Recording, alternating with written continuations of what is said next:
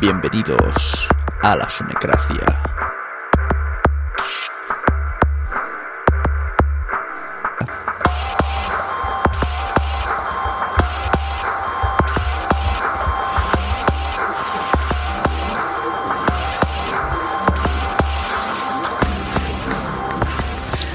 Fernando Berlín, creador de radiocable.com, pionera emisora de radio por internet, premio Ondas en 2006. Radiocable recibió el premio al periodismo del Club Internacional de Prensa y de la Asociación de Usuarios de Internet por haber contribuido a la difusión de Internet. Tetuliano, pero, pero de los de verdad, en programas como Al Rojo Vivo, La Sexta Noche Hoy y, y La Sunecracia. Hoy está aquí, hoy está en La Sunecracia.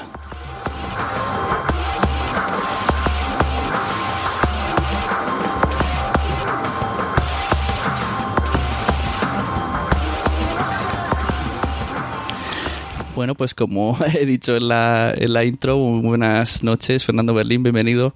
Buenas noches, Une, muchísimas gracias. Yo encantadísimo de que estés aquí, como te he dicho antes. Y vamos a hablar un poco, a ver, me interesa todo esto de la red online, cómo lo empezaste, como, como tal, pero antes tengo una sorpresa para ti. Eh, tengo un colaborador, un colaborador de lujo que, que parece que tiene aquí tatuado tu nombre, es muy fan tuyo. se, se, llama Jan Bedel y también como exclusiva creo que es su primer estreno en un podcast. Así que do sí, doble noticia, así que bienvenidos, hola también Jan Bedel. Eh, hola, muy buenas noches a todos, buenas noches a los oyentes de la Sunecracia y buenas noches Sune, gracias por, por invitarme, es verdad, es cierto, es mi primer, mi, mi bautismo podcastil, como se suele decir, y pues no puedo, no puedo tener, no puedo ser más honor que, que con Fernando, Fernando Berlín, ¿no? En una entrevista que le vas a hacer y yo, bueno, pues aquí estaré comentando también un poquito la jugada. Pues lo agradezco muchísimo a ambos porque además eh, efectivamente a Jan le conozco desde hace algún tiempo gracias a las redes sociales y, y le tengo mucho aprecio. Y Sune, es un, eh, eh, es un privilegio estar aquí. Sabes que te descubrí escuchando, eh, escuchando podcast y me gustó mucho lo que estabais haciendo, me pareció muy fresco y muy entretenido, así que el que está agradecido de estar aquí soy yo. O sea que me pongo en vuestras manos y a vuestra disposición. Yo si, si te apetece venir a Barcelona a las jornadas, pues encantado, ¿eh? Tomo nota, tomo nota. Ahí ya soltando la... dando la invitación, ¿no? me parece una idea muy original, ya lo dije el otro día en el programa, ¿no? Que, que no es frecuente que se hagan esto y sobre todo que haya gente independiente, que no sean grandes compañías que lo esté organizando y, y me parece que con ese tesón se llega lejos, ¿no? Uh -huh. Así que me parece una iniciativa muy original y te deseo muchísima suerte. Sí, estas son las, las novenas que se van haciendo a partir de 2010, pegó un poco ya de salto, antes era una reunión de 50 personas, en 2010 se hizo en Barcelona, que también estaba yo por ahí metido en la organización, y ya vinieron 300, luego se fue cambiando a Alicante, que vinieron 400, en Sevilla 500 y luego en Madrid se bajó un poco de cantidad, pero por ahí está. Se supone que va creciendo cada año y ahí estamos, cada vez vamos pasando la pelota y gente, pues eso, que no gana ni un duro a montar cosas por puro amor del arte y a perder el tiempo para los demás. Pero bueno, porque nos gusta esto y, gracias que eso, y si veo que gente como tú pues la valora, pues mejor todavía porque el resto somos uh, amateurs total. es fantástico, pero es, es, lo que tiene este nuevo mundo de Internet, ¿no? Que para empezar nos pone en contacto un montón de gente que tenemos intereses similares, que tenemos intereses parecidos, ¿no? Pero sobre todo es que con, con algo de creatividad eh, se abren muchísimas puertas, ¿no? Y, y, puertas interconectadas entre unos y otros. A mí me parece un mundo fascinante. Yo es que también es que soy un friki de, de Internet, entonces, ¿qué, ¿qué voy a decir yo, no? Pero, pero, pero es verdad que estamos viviendo un mundo, creo que además fíjate, con frecuencia pienso que no, no, suficiente, no suficientemente bien valorado, ¿no? Hay, eh, todavía hay ciertos, ciertos espacios que parecen casi juegos de niños, ¿no? Y, uh -huh. y estamos viviendo una enorme transformación. Probablemente el, el gran paralelismo efectivamente sería con la, con la invención de la imprenta, ¿no? Y, y, lo estamos viviendo y protagonizando y me parece fascinante.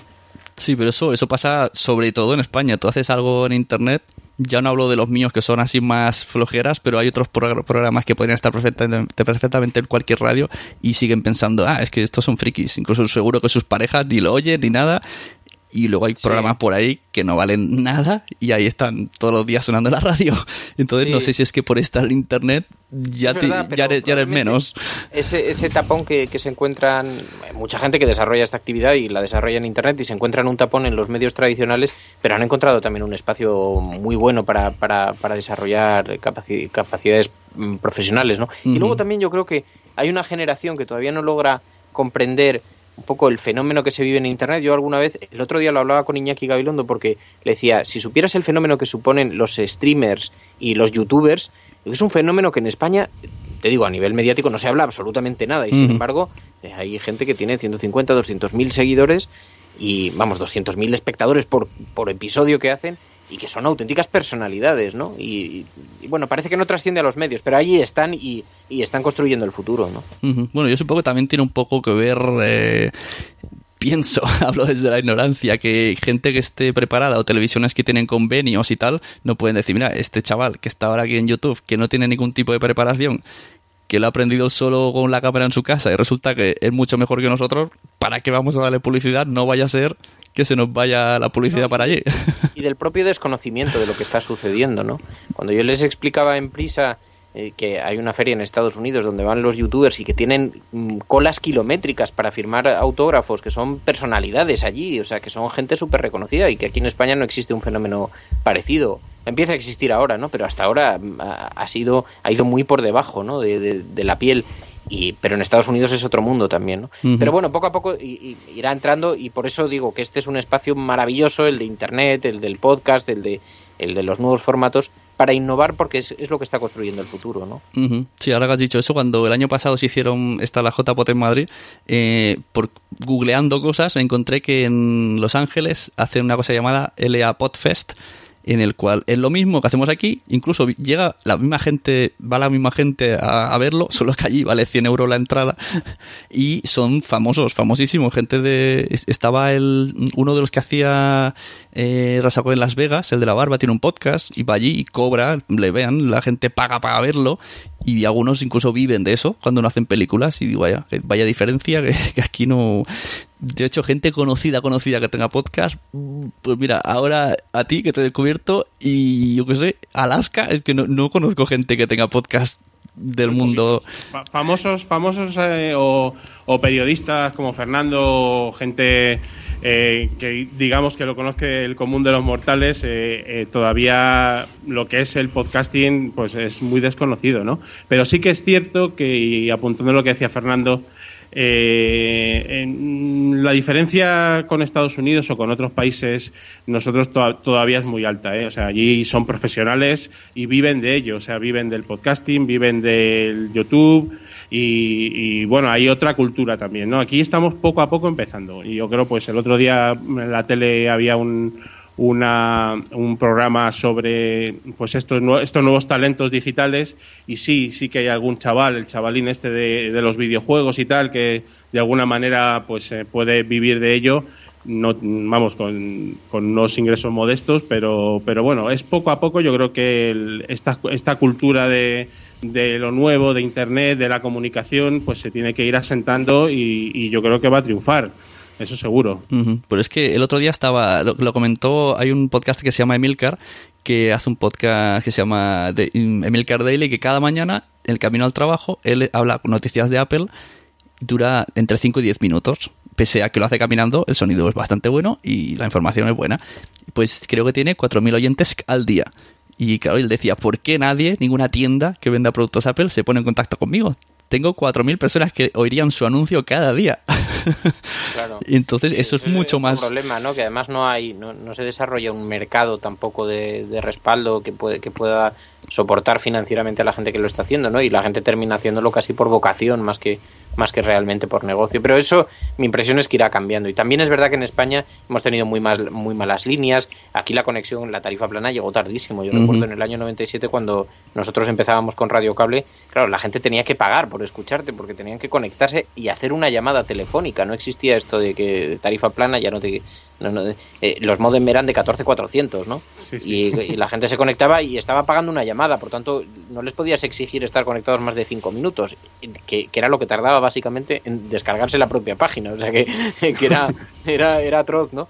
Pero claro, la evolución ha sido formidable y con la llegada del teléfono móvil, la conexión a Internet, ahí aparece el gran transistor, que, devolverá probablemente el, espacio radiofónico de podcast a, una plataforma portátil que la puedes llevar y ir escuchando. Esto lo va a transformar todo. Pero claro, en otros países van mucho más adelantados que nosotros. Yo creo que la, mm, el salto, cuando se dé el mayor salto, será cuando se incorpore algo así, tipo smartphone, pero en el coche que, puedas, puedas pasar de la emisora FM, que yo ya estoy harto de darle vueltas. Sí. No, y quizá falta ordenar un poco también los, los propios podcasts, ¿no? Porque no sabes muy bien, incluso herramientas que están bastante desarrolladas, como las de Apple, y, y que te permite hacer búsquedas de podcast, tal, pero sigue siendo un formato no voy a decir que es complicado porque obviamente no, no, lo es, ¿no? Y mucho menos para alguien que maneja internet. Pero yo pongo a mi madre a manejar un aparato de estos y a decirle, oye, busca emisoras por internet y ya colapsa. Entonces, hasta que no se desarrolle un poco más, de la misma forma que sabes que la radio es que no es más que mover una, una cosa, darle vueltas, ¿no? o pulsar un botón y esperar aquí hay tantos podcasts, tantos miles por todo el mundo que, la cosa se complica notablemente. Sí, sí. Yo siempre digo que si hubiese manera de contactar con Spotify y pusiera una etiquetita de podcast y lo mismo que hace con la música con los podcasts. Claro, claro, efectivamente. Y entonces que fuera... ¿eh? no te quepa duda. Lo que pasa es que tampoco se atreven, entre otras cosas, porque a lo mejor alguien no está contento con que Spotify distribuya su sonido, ¿no? esto es algo, por ejemplo, yo lo he descubierto ahora, algunas plataformas han cogido el, el sonido de los podcasts que hacemos por las mañanas y lo están distribuyendo por su cuenta y riesgo. Cosa que no me parece mal, porque nosotros somos muy de la cultura de Internet y eso es lo que nos gusta precisamente, que se escuche y cuanto más mejor, ¿no? Pero claro, si nuestra estructura empresarial estuviera eh, creada en torno a eso, a tenerlo cerrado, pues eh, sería un, sería un fastidio, ¿no? Y antes has comentado lo de cuando creaste la radio, radiocable.com. Eh, explícame cómo, cómo haces este salto y cómo dices, pues voy a probar por internet y más con, lo de los modems, que dices que la sería, la gente todo iría aprovechando la mamá, no llames durante esta hora que voy a estar conectado a internet. Bueno, imagínate yo, además, que empecé haciendo eh, la radio desde casa de mi madre y claro, tenía que ocupar el teléfono familiar, ¿no? Y entonces cuando yo me conectaba, no, nadie podía hablar por teléfono. Estoy hablando del año 96-97, en un mundo en el que por las tardes te conectabas a hablar con tus amigos y te podías tirar una hora al teléfono, ¿no? Y yo tengo tres hermanas, o sea, imagínate lo que supone eso. Y, Fernando, los, facturones de, teléfono. Bueno, esa es otra, ¿no? Porque claro, lo de la tarifa plana fue... Hombre, yo tenía que limitar las horas que me conectaba, ¿no? En mi caso fue un proceso bastante natural. Yo comencé porque estaba trabajando en algunas, en una editorial de prensa y en algunas emisoras locales aquí en Madrid y entonces un primo mío, valenciano, me llamó un día y me dijo, joder, hemos montado una división en la empresa, una empresa de diseño, dice, sobre Internet. Digo, ¿cómo Internet qué es eso?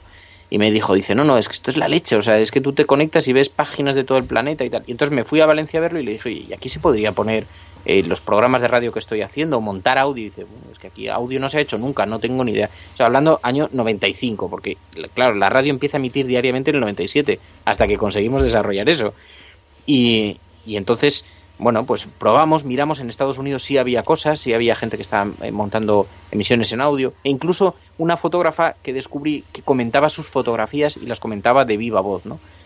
Y, me pareció una revolución absoluta. Y entonces dije, bueno, pues voy a, primero de una forma casi experimental, ¿no? Voy a empezar a, poner mis, mis, programas y las cosas que hago yo en, en los medios aquí, donde yo estaba comenzando en el periodismo, y, poco a poco una cosa fue llevando la otra, ¿no? Hasta que un día dije, no, no, mejor vamos a hacer una empresa empresa, o sea, eh, pequeña para conseguir pequeños anunciantes, pero que sea un medio de comunicación profesional donde el menos profesional sea yo. Y así nació Radio Cable en el dormitorio de mi madre. Tuvimos mucha suerte porque cuando llevábamos un mes emitiendo eran programas grabados de cinco minutos, muy breves, porque la gente se tenía que conectar y pagar esa llamada, pero Microsoft lo descubrió y lo clasificó entre los 30 mejores medios de comunicación del mundo en un ranking que tenían. Y nos colocaron a la altura de, del Washington Post. Aquí lo sacó el periódico El País y se montó la Monumental, porque descubrieron que estaba en una casa y que lo hacía un chaval, ¿no? Y entonces tuvo su, tuvo su gracia. Vaya. ¿Y, lo- pero, ¿Y sigues haciéndolo, o sea, seguiste haciéndolo un tiempo tú solo? ¿O empezaste ya a traer gente a casa o cada uno ya desde su casa? ¿Cómo, cómo lo montaste esto? No, siempre tuve eh, colaboradores alrededor, gente alrededor que me ayudaba y algunos periodistas en activos y gente a la que le pedía pues o que escribiera columnas o que participara con pequeñas cosas, no siempre en audio, sino intentando eh, mezclar el concepto también de página web. Pero no, ahora mismo son, somos una empresa pequeñita de cuatro personas, pero que se sostiene perfectamente y que, y que funciona muy bien. Tenemos patrocinadores de todo tipo de compañías y tenemos muy segmentado el público al que vamos. Hemos, hemos pasado una etapa en la que hacíamos menos audio. Ahora hemos recuperado un poco el formato, aunque nunca lo hemos abandonado del todo, porque todas las entrevistas se hacen en audio. Pero eh, siempre nos hemos adaptado mucho a la tecnología que, que- que iba existiendo. Entre otras cosas porque, aunque se llama radiocable desde el año 96, Ujú. pero siempre hemos pensado que no podíamos ser prisioneros de eso, ¿no? De pronto aquí se desarrolla el vídeo por internet y decidimos explorarlo. Cuando se desarrollan los mundos virtuales y Second Life, que parecía que iba a ser una gran revolución, decidimos estar allí y experimentar y probarlo porque nos apetecía y nos gustaba, ¿no? Y siempre hemos intentado no limitarnos, ¿no? Al, al soporte. Y, y de hecho, en Spreaker no hemos empezado a utilizarlo hasta la semana pasada, básicamente, aunque lo habíamos probado hace algunos meses y, y, y demás, ¿no? Y- Pero el podcast nosotros lo poníamos en nuestro propio Sí. servidor y con nuestra propia plataforma. Lo que pasa es que Spreaker es otra forma de entender la red, es como un canal en YouTube, ¿no? Digamos que es una nueva Sí, exacto. forma de entender el audio. Sí, es más visible y se, se comparte y lo escucha otro. Mucho más abierto, mucho más compartido. ¿no? Sí, y esto de Second, Second Life me llama la atención. ¿Qué teníais? ¿Creado ahí, que sé, un edificio? Un estudio, un estudio virtual, volador, y la verdad es que era la caña. Y hicimos, además, convencimos a Francino, luego, con todo el fiasco de Second Life, no le, no le debió hacer mucha gracia. Pero lo convencimos para hacer un programa de radio de la SER en directo desde allí. Y entonces hicimos un programa simultáneamente emitido vía Second Life, el programa Hoy por Hoy, cuando lo presentaba Francino. Y entonces hicimos desde allí una hora completa con un personaje de Francino, otro personaje mío, otro personaje de otros colaboradores que participaban en el programa. Hicimos un programa simultáneamente involucrando a la SER y todo, ¿no? Pero el estudio de Radio Cable era un estudio volador que se iba posando en las parcelas que nos permitían y entonces hacíamos pequeños programas en directo para la gente que asistía. Yo me, me acuerdo, me acuerdo bien porque yo también estuve por ahí en, en la época de Second Life, donde estaba, cuando estaba Fer con, con todo este tema de, de la radio en Second Life y, y la verdad es que fue muy curioso, ¿no? En Second Life, eh, en fin, ahora es lo que es, pero en su momento fue mm, un- tuvo un tirón mediático muy importante, ¿eh? O Sí, sea, sí, en su momento parecía el duda, futuro sin- y, sin- sin duda. y que si comprabas tierras podrías venderlas en el futuro y madre mía. ¿Sabes lo que pasa? Mira, a mí, eh, eh, yo, la aventura de Second Life fue una aventura, además de muy divertida, porque lo pasamos muy bien, eh, retrata muy bien el, el- el comportamiento en Internet, ¿no? Porque hubo mucha gente, ahora hay todavía gente que llega y nos reprocha, decía, joder, es que apostasteis por un, por un modelo que estaba muerto, ¿no? Que, que era Second Life y que parecía que todo el mundo ahora lo vio clarísimo. Entonces, pero... eh, yo siempre he pensado que, además es, un, es el riesgo que se, que se que corren los, los early adopters, ¿no? O sea, tú te metes en una tecnología sin saber muy bien dónde va a ir. Yo me abrí la cuenta, pues el otro día me dijeron qué fecha, pero hace seis años, creo, en, en Twitter. Y entonces a nadie se le ocurría tener Twitter. Y, pero las cosas hay que probarlas, hay que experimentarlas y hay que disfrutarlas, como si fueras un niño, porque esto es muy del fenómeno de Internet, ¿no? Porque luego esto es- son fenómenos que golpean. Second Life llegó a tener un millón de usuarios, o eso, o eso anunciaban ellos. Desde luego había mucha gente, porque es verdad que ibas a las parcelas y había un montón de gente intentando chatear.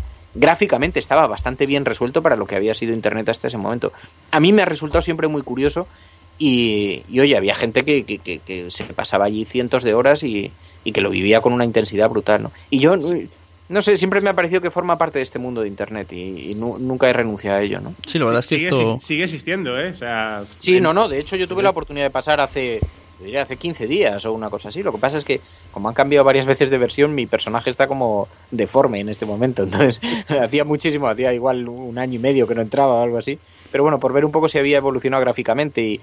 Y, es un fenómeno en todo caso que merece la pena seguir, porque yo hice un reportaje con el Nobel de Literatura, con Saramago, que se lo enseñé, lo traje a mi casa, le senté delante del ordenador le dije, mira, esto es un mundo virtual, aquí hay un millón de tíos conectados que creen que tienen una segunda vida y digo, y gente apasionada, entre ellos yo.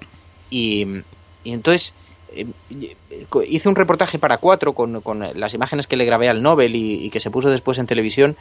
Y, y le dije a Iñaki, mira, a Gabilondo, que presentaba entonces el programa en cuatro, le dije, digo, mira, yo no sé si Second Life tiene o no futuro, ya entonces. no sé si tiene o no futuro, porque las marcas aquí y las empresas cambian de manos, cambian las propias compañías. Lo que sí que sé es que los mundos virtuales lo tienen, porque esto aquí se coloca un foco muy interesante. La gente está dispuesta a tener una segunda vida en Internet, ¿no? Y a tener una identidad virtual paralela. Y esto no es más que el escaparate de algo que puede ser un fenómeno mucho más grande, ¿no? Y sigo convencido de eso. Yo sigo, sigo pensando que los mundos virtuales a lo mejor se está expresando ese sentimiento vía Twitter o vía Facebook, ¿no? Pero que hay una identidad virtual que supera la identidad física y que, que la gente la, la, explota de esta manera, ¿no? O sea, que es un fenómeno que en todo caso hay que prestarle muchísima atención. Sí, sí, la verdad es que yo, por, en mi caso, por ejemplo, yo en Internet, que soy Sune, me conoce mucha más gente que en mi pueblo, que no saben que hago esto y no digo para nada que hago esto. Bueno, y... Estamos viviendo un mundo, es que de qué otra manera se entendería que yo conociera a Jan Bedel, a ti, y, de pronto tuviéramos contacto y, una cierta conexión, ¿no? Es, es un mundo fascinante, realmente es un mundo fascinante. Sí, sí, además de gente de diferentes países, yo a través de Spreaker, escuchando a otra gente de Spreaker, he, acabado haciendo podcast con un chico colombiano, con un chico mexicano, y, dices, en la vida me hubiese imaginado yo esto, ¿no? Yo, lo que hacía antes era grabarme con el cassette de doble platina y ya está. Una auténtica revolución. Tú piensas lo que puede suponer para conectar a gente de todo el mundo que pueden ser casi corresponsales. Es que puedes montar una red de pues corresponsales en todos los países. Sí, sí, sí. Eso es verdad. Antes que estábamos. se, crea, se crea comunidad porque precisamente, pues bueno, yo ya conocía antes a Fernando porque le seguía desde el principio. Fíjate, Fernando, desde la época de cuando aparecías en Canal C, en, Canal Satélite Digital, ya ahí haciendo entrevistas y siempre con un perfil muy tecnológico y tal, con, pues con Candeira, con Pepe Cervera, con más gente de, aquella época y tal, y luego ya eh, te volví a recuperar de alguna manera en cuando ya también innovabas bastante en el video chat del programa Vivir mm, de la cadena SER, de a que son dos días de Madrid, con Alberto Granados y ahí ya eh, cuando ya emitías en vídeo y además mantenías el chat del programa, que yo creo es una cosa muy novedosa y eh, pues nos, llamó la atención a mí y a un montón de gente que al final, fíjate, al final pues hemos sido amigos y nos vemos mucho y con ese con ese nexo en común, ¿no? Con ese con ese hub que, eres tú en este caso, pero que puede ser otra gente en otros en otros eh, negociados, ¿no? Y que, bueno, al, final se crea comunidad. Y eso es también muy importante, ¿no? O sea, tú con, esto del, con esto del video chat inventaste sin darte cuenta eso que hizo una vez Twitter, esa aplicación que era tweet no sé qué, que era eso. Salía en vídeo y, la, y, la gente leía lo que le enviaban en, Twitter, pero tú veías al tío leyéndolo en vídeo. Pues claro, lo del video chat la verdad es que fue una experiencia, además de muy divertida, eh, muy singular, ¿no? Porque Claro, yo tuve que pedir autorización a la SER porque nosotros hacíamos el programa de la cadena SER sábados y domingos y, entonces había un director con el que tenía una buena relación y le dije, oye, mira, es que a mí me gustaría retransmitir esto eh, por videochat a través de una webcam y, hablar con la gente, y, pero que vean lo que está sucediendo en el estudio. Y, y conectó inmediatamente con la audiencia, ¿no? De hecho, después la cadena SER ahora tiene el estudio lleno de cámaras y no son webcams simplemente, que también pueden, eh, pueden ejercer esa acción, sino que son cámaras para cuando eh, vienen las televisiones y se conectan allí, pero es casi un estudio de televisión más que un estudio de radio. O sea, tiene un pequeño control de televisión, de hecho, allí, ¿no? Y, y la propia SER ha vivido esa evolución también hacia, hacia el vídeo. Y es que a la gente también, yo, y yo lo comprendo además mucho, porque a mí los medios de comunicación me fascinan y comprendo que ver la parte de atrás de los medios de comunicación es casi tan interesante como la parte de delante, ¿no? La parte que sale en antena. Me gusta mucho muy cuando... Es muy divertido, o sea... Es muy divertido y luego lo pasábamos muy bien porque había un, dos, un programa paralelo, o sea, lo que estaba ocurriendo en antena, pero luego había cosas que estaban ocurriendo solamente en el chat, ¿no? Y, y eso, joder, le daba una vida brutal. ¿Y no os habéis dado cuenta que ahora las televisiones públicas, sobre todo me fijo en las televisiones porque yo de radio FM no sigo demasiado, eh, se, volcan, se vuelcan demasiado en las redes sociales hasta límites insospechados que a lo mejor yo que sé, algún día veremos en el telediario un hashtag o, o te hablan de la noticia que ayer fue trending topic o de, de, algo que has leído en Twitter que dices, a ver, ¿esta es tu noticia? O sea, tu noticia es haber ido a, Twitter y ver qué está pasando. Y, es como, y bueno, programas que se basan todo el rato, escribe este hashtag, escribe este hashtag, como si midieran la audiencia por hashtag. Bueno, te voy a decir que hay un fenómeno que está pasando desapercibido, pero que yo lo he vivido en, en, televisión en algún debate.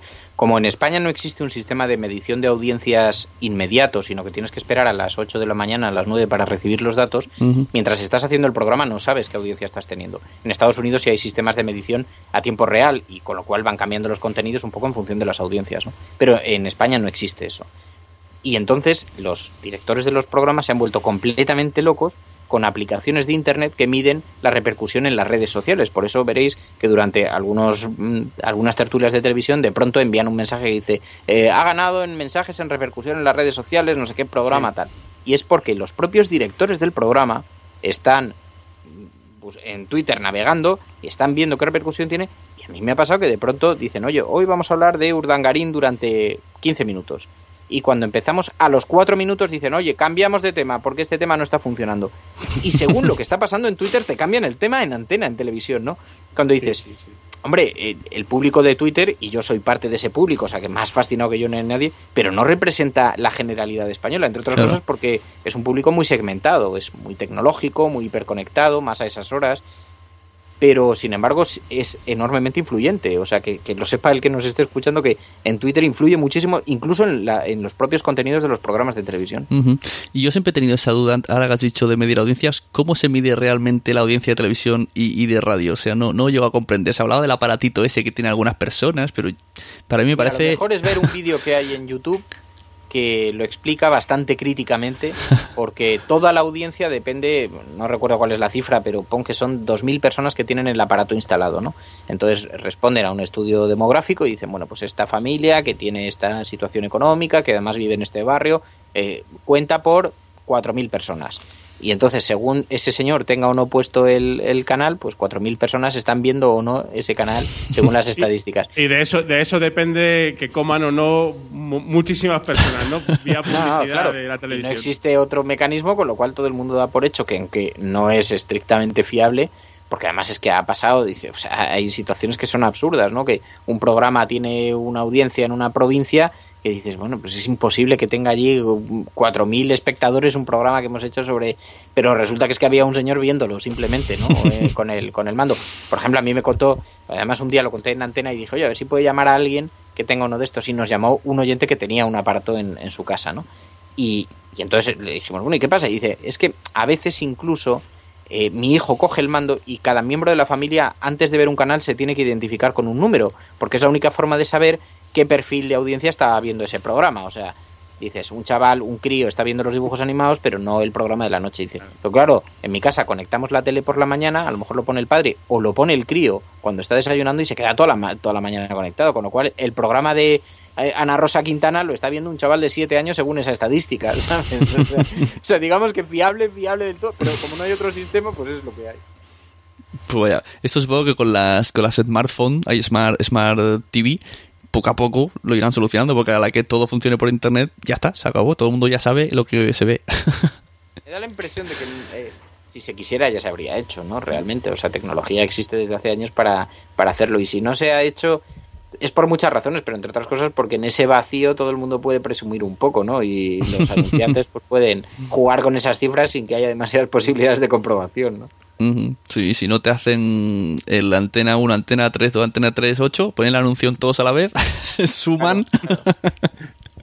Porque ahí se ve una trampilla que no veías, que estás viendo los Simpsons y te dejan la, frase a medias. Efectivamente. Pero bueno, supongo que todo eso irá cambiando. Eh, Fernando, te quería hacer una pregunta muy rápida, si me dejas, une. sí, sí, eh, por supuesto. Eh, al, hilo de lo que estabas comentando antes, de las, del paradigma de la segunda pantalla y, y, si eso afecta o puede afectar a la forma que, por ejemplo, vemos la televisión, si crees que realmente está tan segmentado en el perfil tecnológico nuestro de, que está muy, muy limitado, o poco a poco, ya con toda la explosión que estamos viviendo de hashtag y todo enfocado a eso, si va a cambiar y, y, si eso va a repercutir en que cambie la forma de ver la televisión. Bueno, eh, que está segmentado, yo, yo creo que sí, ¿no? Es, evidente que hay, se ha abierto muchísimo el abanico. Fíjate, cuando yo os contaba lo del año 97, yo recuerdo en el 97, en el 98, o sea, ya llevaba un año con Radio Cable, pero viajaba en un autobús y escuché una pareja que estaba hablando de Internet y me di la vuelta para ver si les conocía, porque realmente allí que tuvieran correo electrónico nos conocíamos, no había las fiestas de los, los eh, First Thursday y los eh, First Friday y tal, y nos conocíamos todos, porque éramos cuatro en realidad, ¿no? Entonces, eso, sí. Eh, obviamente todo esto ha cambiado muchísimo y en muy poco tiempo, ¿no? Y ahí cada vez Internet tiene más gente, pero yo he tenido alguna reunión, por ejemplo, con gente de comunidades rurales y, y, de, pueblos y gente que, que está en administraciones eh, más rurales y me decían, bueno, ahí la conexión es un sueño todavía en España, ¿no? y tener Twitter con qué objeto, o sea, realmente es que si tengo Twitter y voy a contar cosas de mi pueblo, lo vamos a ver tres, ¿no? Es verdad que no es exacto, porque, oye, mi familia es de un pueblecito de Teruel que se llama Castellote y allí tiene Twitter bastante gente. O sea, no voy a decir que es la mayoría del pueblo porque obviamente no lo es, ¿no? Pero hay gente que tiene Twitter, ¿no? Y es un, y es un pueblo que está, que es, un pueblo bastante distanciado, ¿no? En general, o como ellos dicen, los distanciados sois vosotros, ¿no?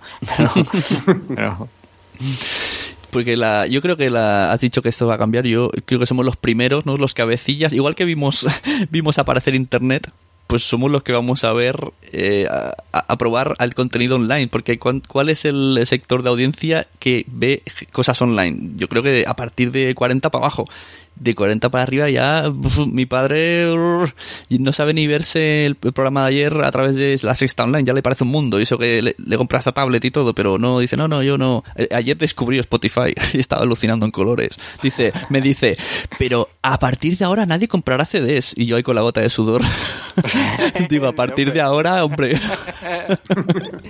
sí, pero es verdad, ¿no? Y bueno, yo lo viví con mi madre también. Mi, mi madre que siempre ella decía, soy negadísima para los ordenadores, pero ahora la ves y se maneja con una con, unas capacidades bestial, ¿no? O sea que, que es lógico que esa evolución también, si es que...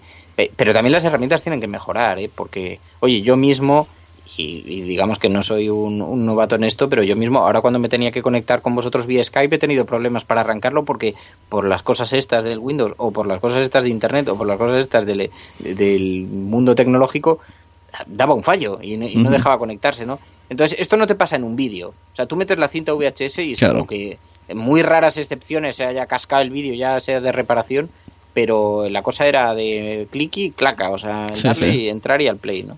O la tele, es, es, que lo enciendes y le das al uno, no, no hay... Sí, la verdad es que para usar contenidos online hay que tener eh, un mínimo de conocimiento y de experiencia y de paciencia.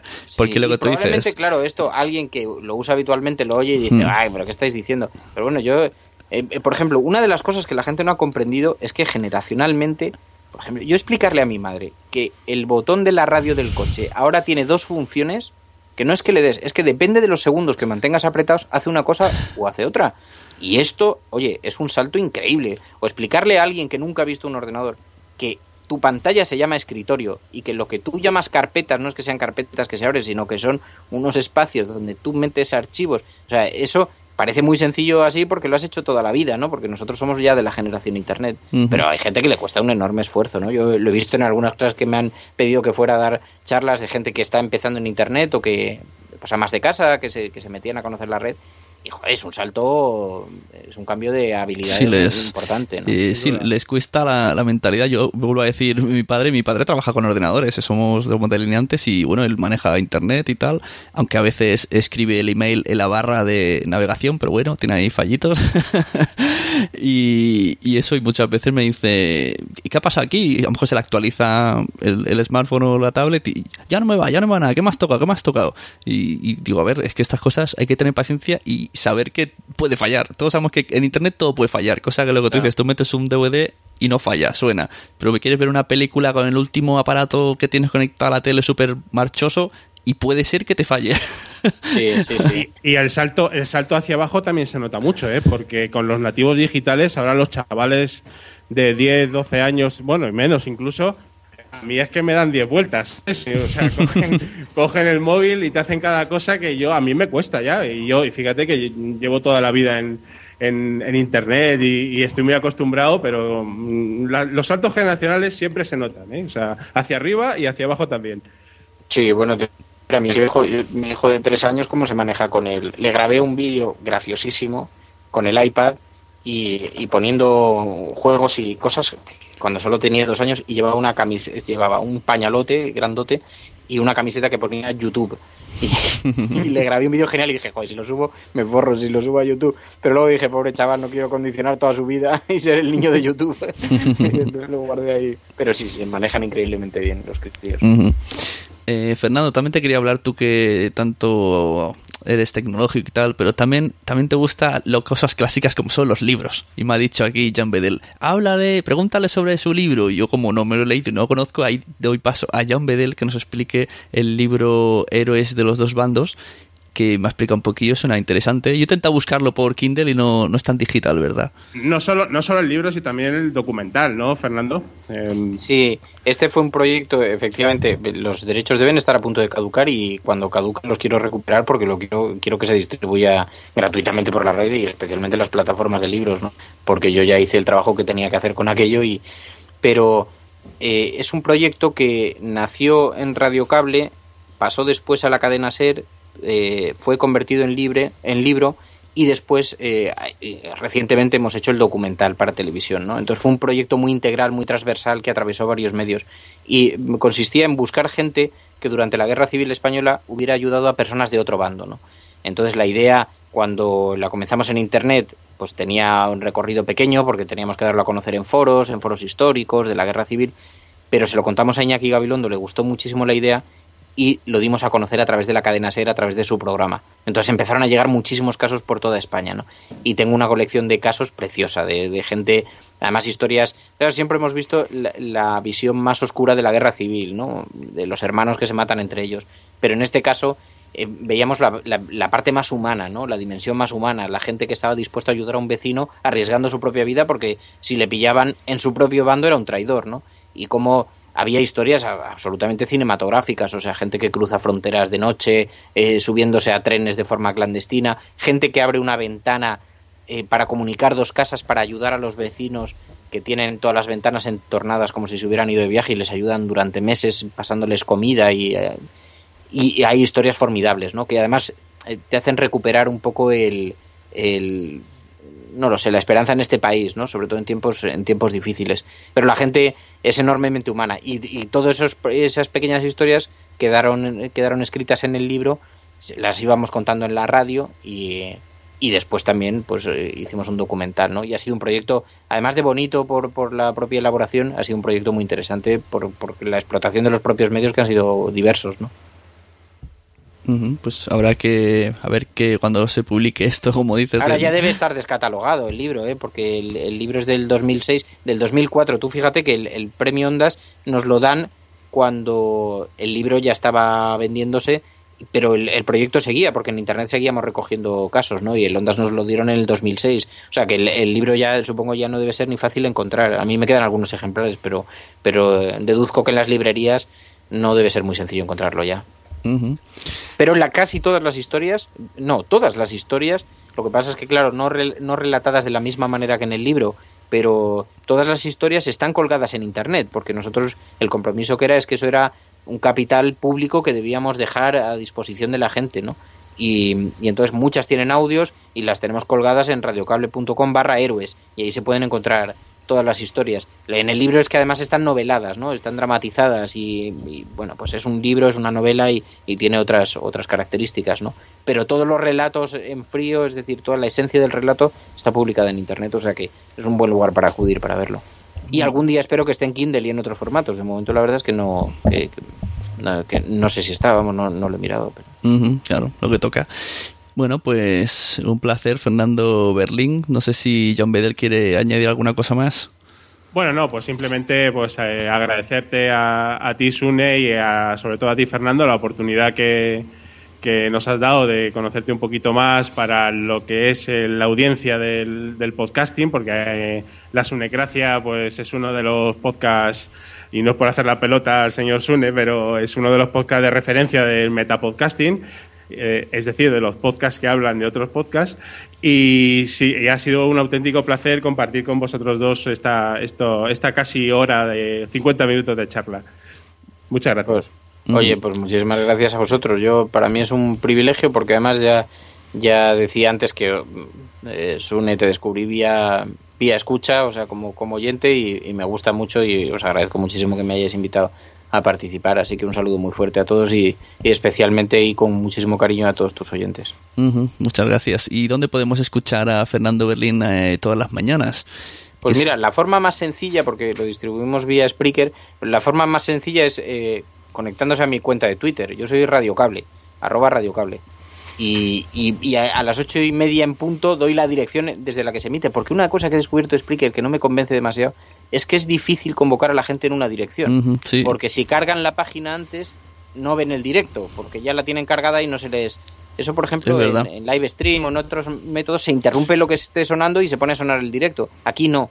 Esto, esto es una cosa que me tiene un poco... Pero Sí. bueno, como luego queda el podcast y la gente se lo puede descargar, pero vamos, yo todas las mañanas en radio en, en Twitter, en mi cuenta de Radio Cable, en Radio Cable, allí pongo la dirección y ahí se me, se me encuentra. Y en Spreaker es Radio Cable y Fernando Berlín supongo que se encuentra. Eso. Por ahora el título es el- La cafetera, por Es ahora. la ¿no? cafetera, sí, la verdad es que empezó como una... Porque yo eh, eh, durante mucho tiempo por las mañanas en Twitter eh, le decía a la gente, ponía un mensaje que decía, buenos días, hay que levantarse con optimismo, ¿quieres un café? Y entonces generaba bastante conversación y yo me lo pasaba muy bien. Y oye, eh, pues un día el presidente de Greenpeace me envió una fotografía tomándose un café desde la Antártida, otro día... Entonces era como muy gracioso, me gustaba mucho. Y entonces cuando empezó el programa de radio todos los días a las ocho y media, que representa un esfuerzo personal importante, porque eso de madrugar a las siete para preparar el programa tiene su guasa, pero al empezar el programa dije, "Jo, esto se tenía que llamar la cafetera como tal. Y la gente lo enganchó y me parecía muy confuso que fuera la cafetera de Radio Cable de Fernando Berlín. Decía demasiada, demasiada información, deberíamos simplificar. Pero la gente ha decidido que le gusta la cafetera y ya hemos hecho cuñas y todo y las hemos encargado y todo con la cafetera porque ha funcionado y a la gente le gusta. La cafetera de Fernando, pues oye, estupendo. Y me se va, que- se va a quedar ya con la cafetera. Con la- Se va a quedar toda- seguro, Con toda la seguridad. Con toda la seguridad, sí, sí, ya hemos abierto la sección en yocable.com y todo ahí para almacenar los Ya audios está. y Todo- de Spreaker y todo, y ya la cafetera es un nombre. Ha venido para quedarse. Todo encaja porque también John Bedell cada mañana nos dice lo de los cafés, lo del club del biorritmo y todas estas cosas, pues ya está, todos, está. todos aquí, el club del cafeterío, lo de la, como te he dicho antes, uniendo un poco el significado de la conversación, lo de los 6 grados de separación, yo creo que con internet mm, no llega ni a un grado. No, no, desde luego, absolutamente. Así que bueno, muchas gracias de nuevo Fernando Berlín y nos vemos, nos oímos por las mañanas y, y en radiocable.com. Muchas gracias. Muchísimas gracias a vosotros. Y a ti también, Jan todos. Hasta luego. Adiós.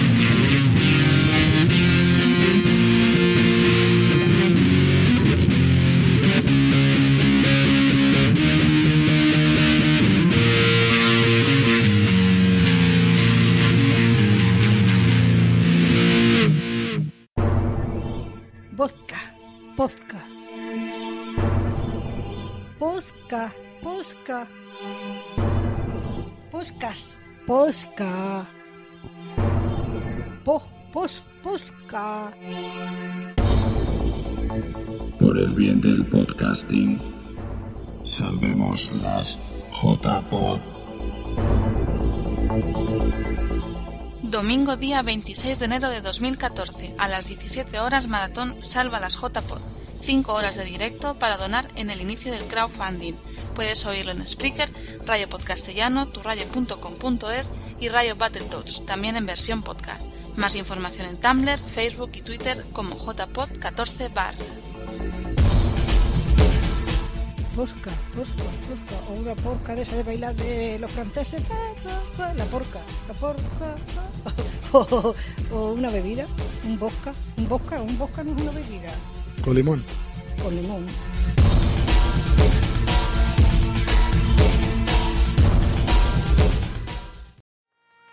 ¿Te ha gustado este episodio? Pues vuelve al siguiente a por más. Y si te has quedado con muchas ganas, entra en nuestro premium. Quiero ser podcaster.com barra premium. Ahí tienes un montón de episodios más, además sin cortes y muchísimas cosas más extras.